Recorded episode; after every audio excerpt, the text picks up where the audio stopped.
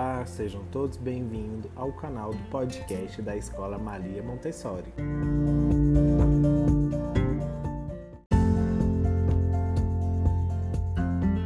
Me chamo Igor Brendo, coordenador pedagógico, e iremos falar sobre o tema da importância da participação dos pais na educação infantil.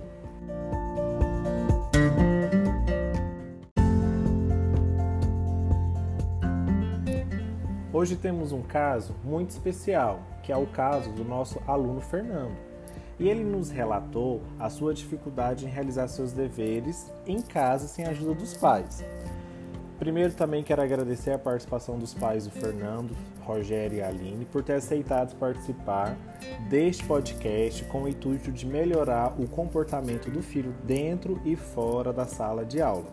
Como coordenador pedagógico, irei propor um passo a passo, uma rotina para que os pais consigam acompanhar o desenvolvimento do filho.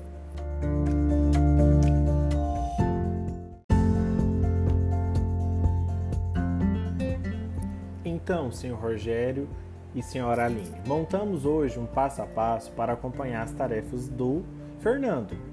E lembrando que as tarefas é uma extensão da escola e forma toda a consolidação do estudo que foi estudado com a professora. Então, em primeiro lugar, colocamos para determinar horário e local apropriado para realizar as atividades escolares. Organizar o local para o estudo, lembrando que criança perde o foco muito fácil, então um local apropriado é de extrema importância para que o Fernando consiga desenvolver as atividades e deixar o Fernando pensar por si só, é, não dá a resposta pronta. Questione, instigue ele a pensar. E caso ele não consiga fazer sozinho, tem que comunicar à escola para que a professora tenha ciência que ele está tendo a dificuldade. E manter uma comunicação com a escola. É muito importante que os pais participem da educação dos filhos e, e participar de reuniões, ligar, conversar com a professora. Então, isso é de extrema importância.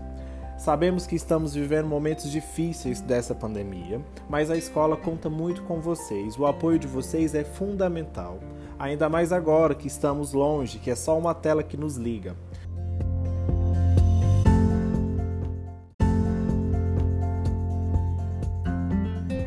Gostaria de agradecer também a minha diretora Natália pela oportunidade de nos conceder mais um podcast com o intuito de lembrar o quão é importante a educação para formarmos cidadãos atuantes e que eles consigam exercer seus direitos e obrigações perante a sociedade.